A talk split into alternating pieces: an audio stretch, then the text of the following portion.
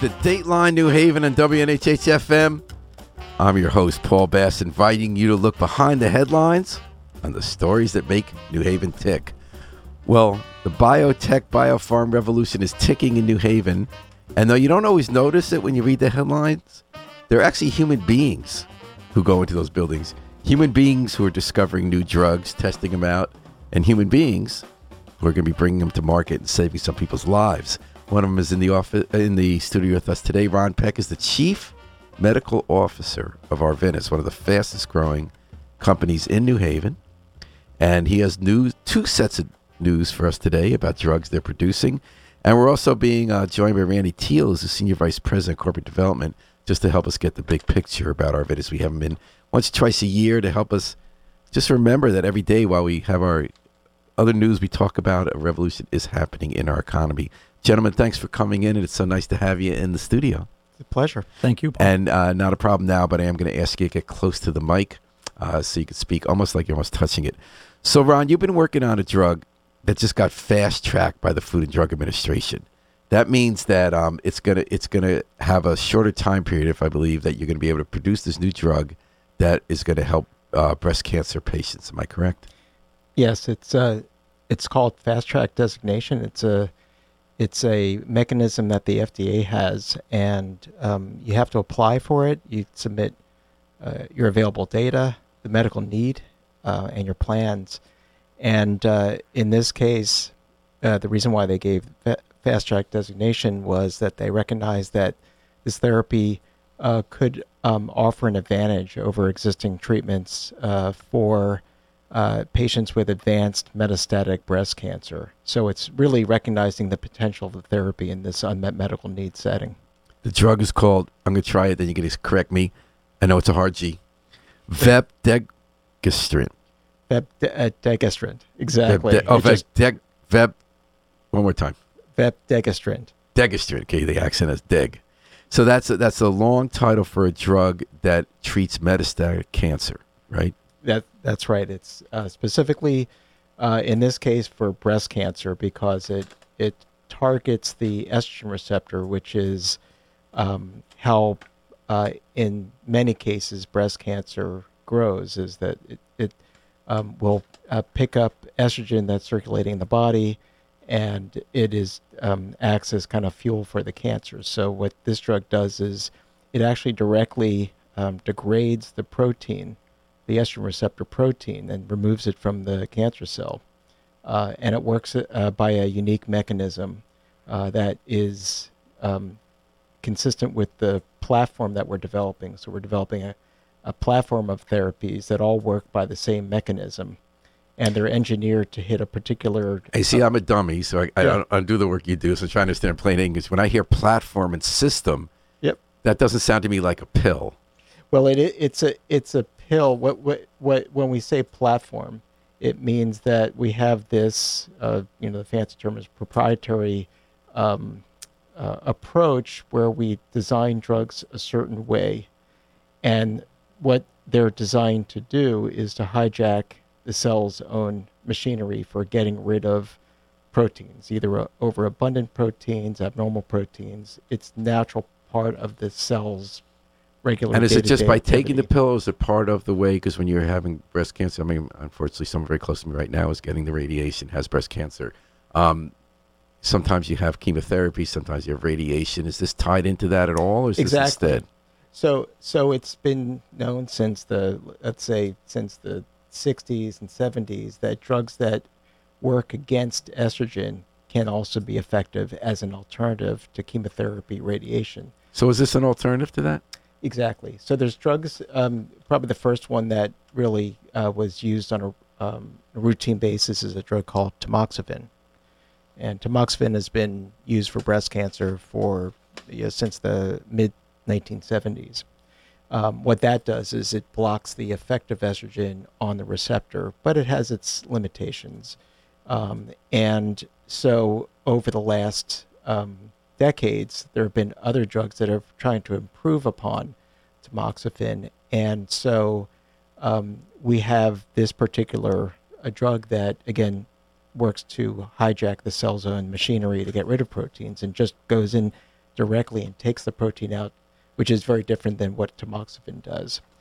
Um, and so, So, this the- improves, if I'm me if this plain English is right, this improves on drugs that are used as an alternative to chemotherapy and radiation to treat breast cancer. exactly. But metastatic breast cancer, does that mean it's more advanced? Yeah. So metastatic breast cancer means that um, it's essentially stage four. Mm-hmm. um, uh, and that means either it it presented that way, and when stage four means that it's spread beyond the breast, it's gone to um, Mm. oftentimes the bone, um, uh, to liver, lung, other other locations, um, and uh, so among the choices for patients, and this is specific for patients who you know have estrogen receptor on the tumor, and that happens to be as many as 80% of all metastatic cancer, stage four cancer, will have their estrogen receptor. So this is a therapy, an investigational therapy now, that could potentially impact a, a large number of patients. You know, one out of eight women are diagnosed with uh, breast cancer, and 80% of those breast cancers um, are ER estrogen receptor positive. So this could really work. And uh, drugs that um, are currently used to hit the receptor um, are out there, but this has the promise of being potentially better than the existing drugs. And again, some people still have to get radiation chemotherapy, obviously, because my sister-in-law. So, like that, uh, when won't they have to? Um, m- meaning, in the in If this works, if like, this works, um, those modalities are still going to be part of the, the standard treatment for breast cancer. But so I'll give you an example. You have a patient um, who will, unfortunately, they've you know they have their cancer come back. It shows up somewhere else, and you do a test on the tumor. You find out that it has th- this estrogen receptor. Again, eighty percent of all tumors, uh, breast cancer. And so, what is the standard of care right now? Is to use another drug, uh, works similar to tamoxifen. Uh, one of the drugs in this class is called Arimidex. Um, and what that does is it reduces the production of estrogen, estrogen, and that is the standard of care for a brand new patient, a patient just diagnosed with stage four. That drug is now standardly combined with another drug which doesn't hit the estrogen receptor but works in conjunction with the estrogen receptor drug. Um, uh, and um, so, what the future could hold if Arvinas's breast cancer drug gets approved is that, um, it, you know, if the program is uh, as successful as we hope, that instead of going for this um, Arimidex drug, that patients would be receiving um, the Arvinas drug in combination with this other uh, targeted therapy.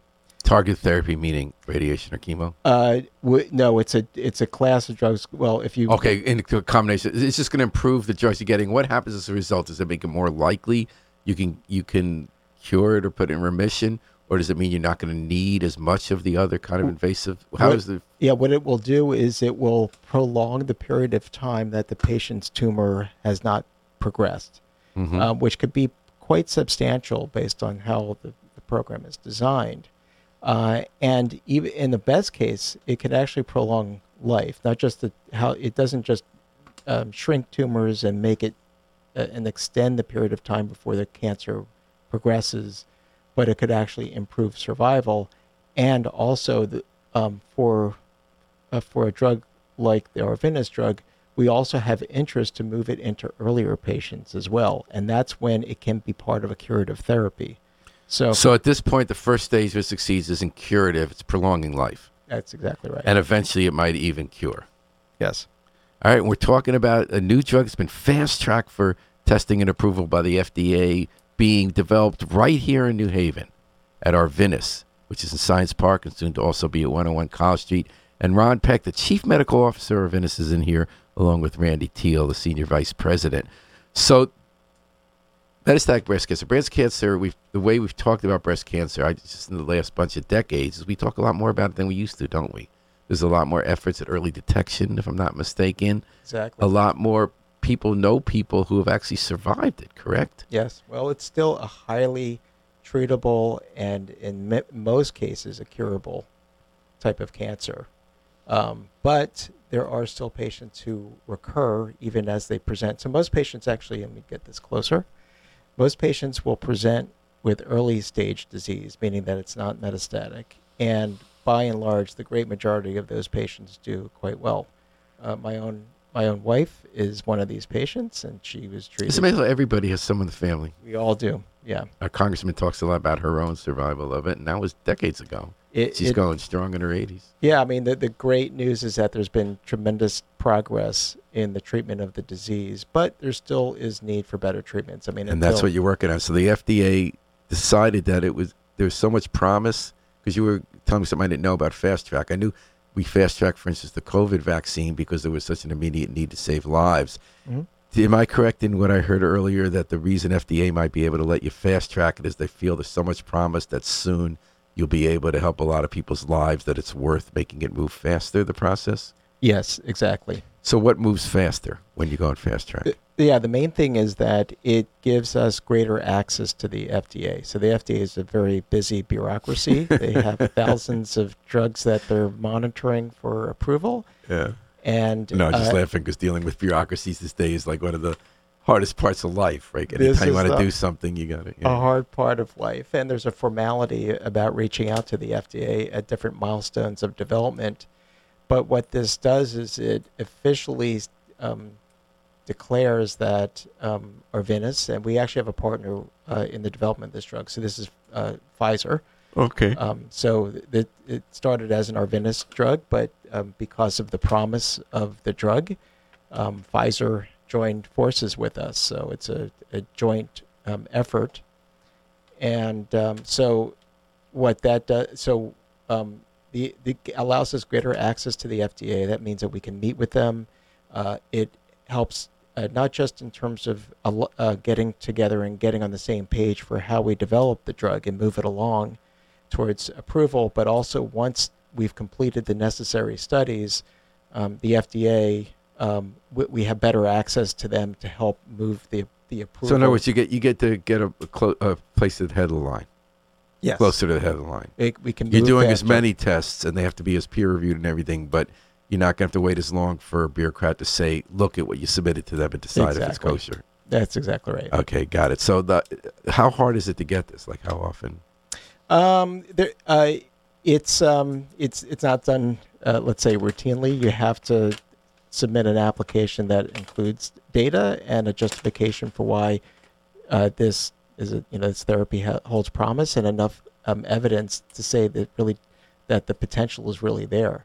Mhm. So, um, and it's done across all therapeutic areas. Within oncology, it's it's you know the minority of cases that are given fast track for sure. All right. Now you had other news just yesterday from Arvinas, which is a different drug we're talking about. It's ARV 102, and that deals with neurodegenerative diseases like Parkinson's. That's right. As when I the age I'm at now, we start to think about a lot of that kind of stuff. I know people wrestling with that, and um, there's a lot of talk now, especially the baby boomers getting older, right? That we want people to have more cognitive ability as they age because they could do so much more than they used to and they live Absolutely. longer.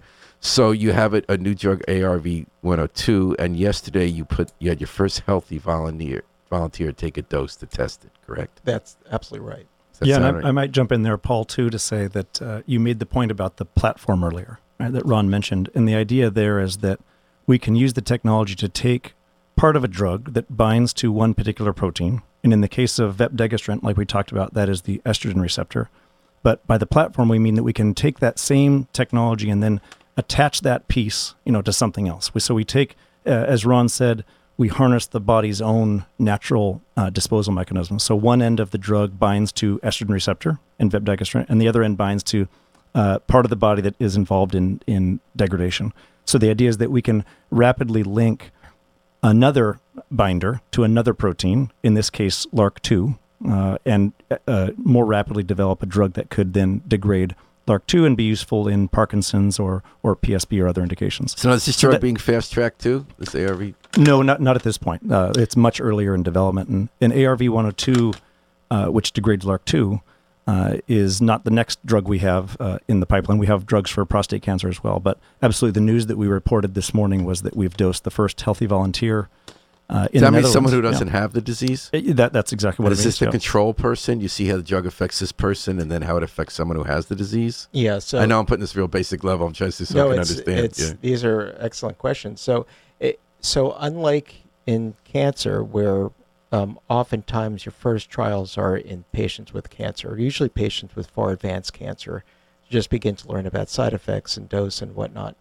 Uh, in other therapeutic areas like neuroscience, um, where uh, the drugs uh, can be given at doses that really have minimal risk to, to um, volunteers, um, it's a much more efficient way to, to study the drug at the very beginning of its clinical testing. So you take healthy volunteers, you measure blood levels, and um, you learn uh, um, how the drug behaves in, in the body. And then once you get that information, you can start to do trials in, in patients.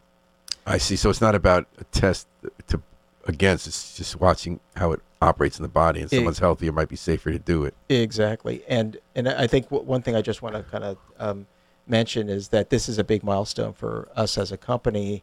Um, so we have two therapeutic areas. We we think, um, and I, I think as a as a a, a former practicing physician, uh, you, it's hard to find uh, two therapeutic areas that are as high uh, an area of need as uh, neurodegenerative diseases uh, like Alzheimer's, Parkinson's in this case, um, and cancer.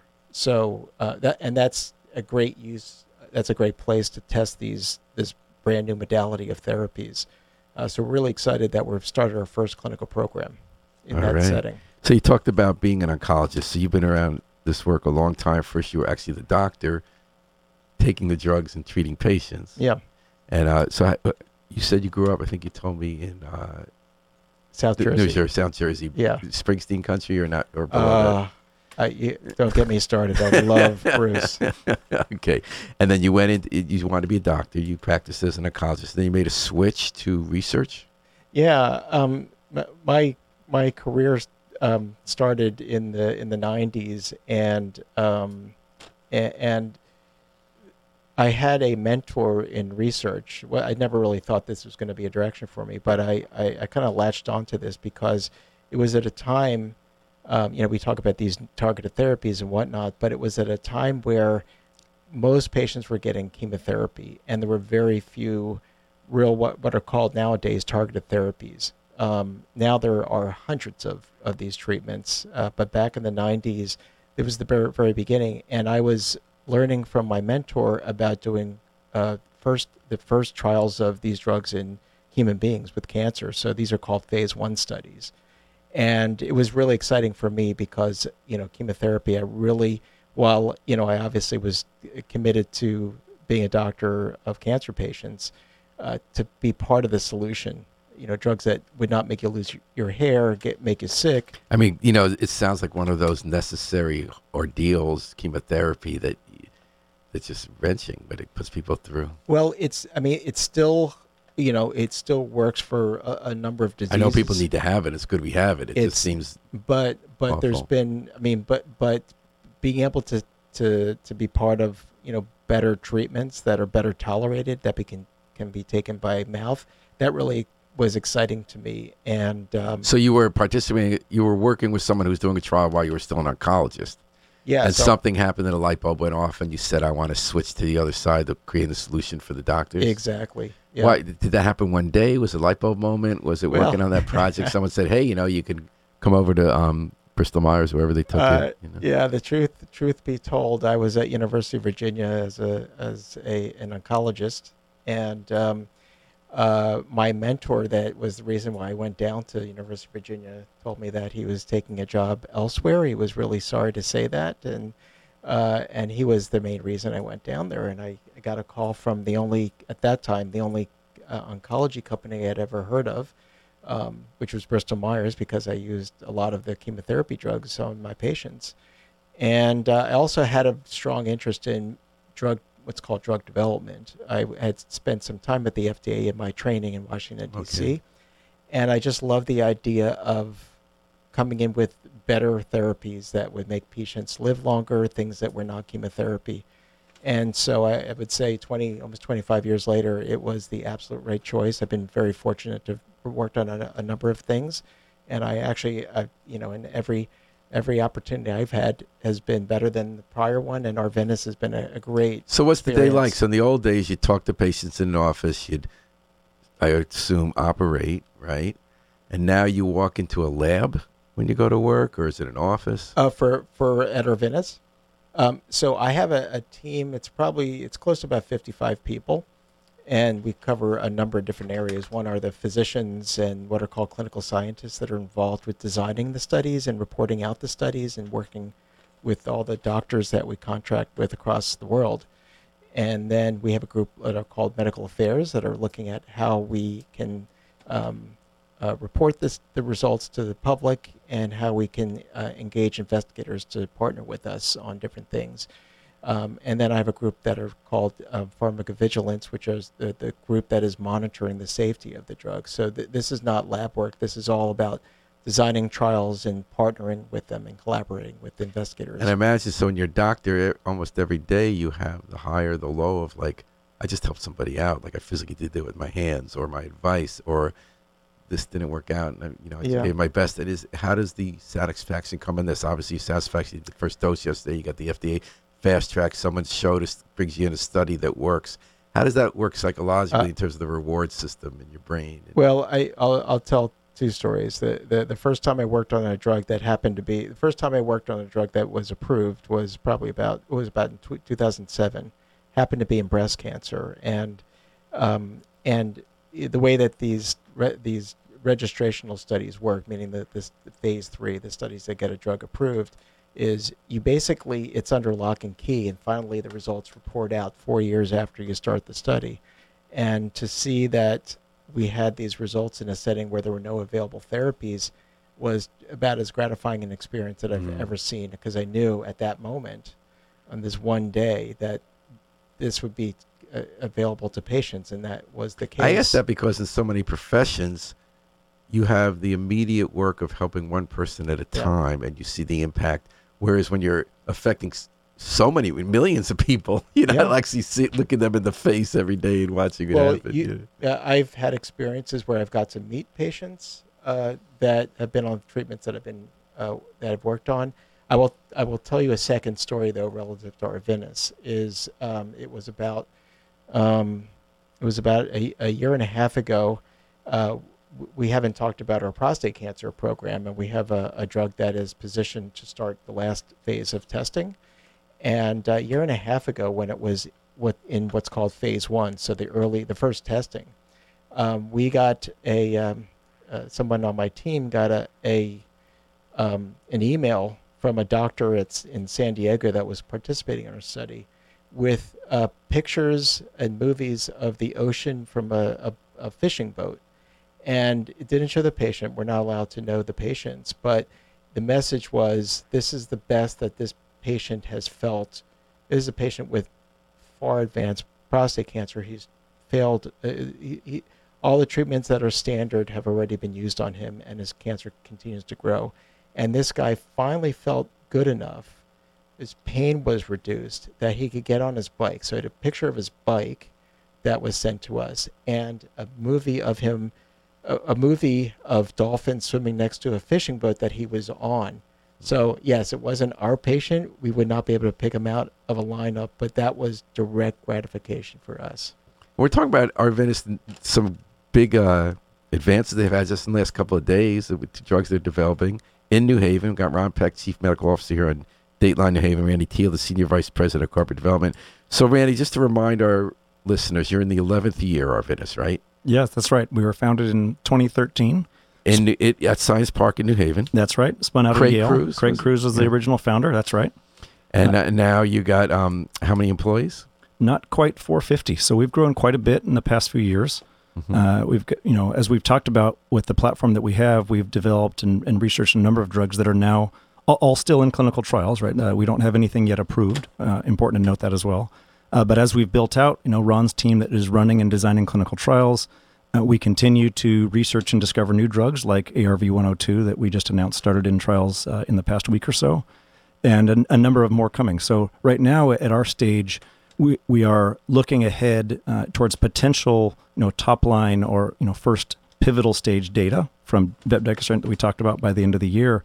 And at that point, we'll be looking ahead, uh, hopefully, to submitting the first new drug application and building out a commercial team to help uh, get this drug to patients if it's uh, if it's successful and approved. And so you and you're gonna be moving to three floors at 101 College Street once that tower is finished. You're saying next year, that's right. Uh, early 25 is what we've said for the first folks to move in there. and you earl and you've raised up to two billion dollars so far. Yeah, we've been very successful in that uh, over the years through both uh, capital raising traditionally, but also through partnerships. Uh, Ron Mhm. mentioned one of the biggest partnerships that we have, which is with Pfizer on the breast cancer Yeah, when are they your competitors and when are they your partners? These other companies. Uh, well, they are certainly our Depends they are the certainly day. our partners in vepdegestrant for breast cancer, no doubt, Yeah. which is which is fantastic because obviously Pfizer has uh, you know decades of experience in breast cancer that we as a company don't have. Although obviously many folks like Ron have a lot of experience in there, but not as a company. Mhm. Uh, but yeah, absolutely. Um, we've mentioned a couple other companies that you know that could someday, if we have an approved product, be competitors as well.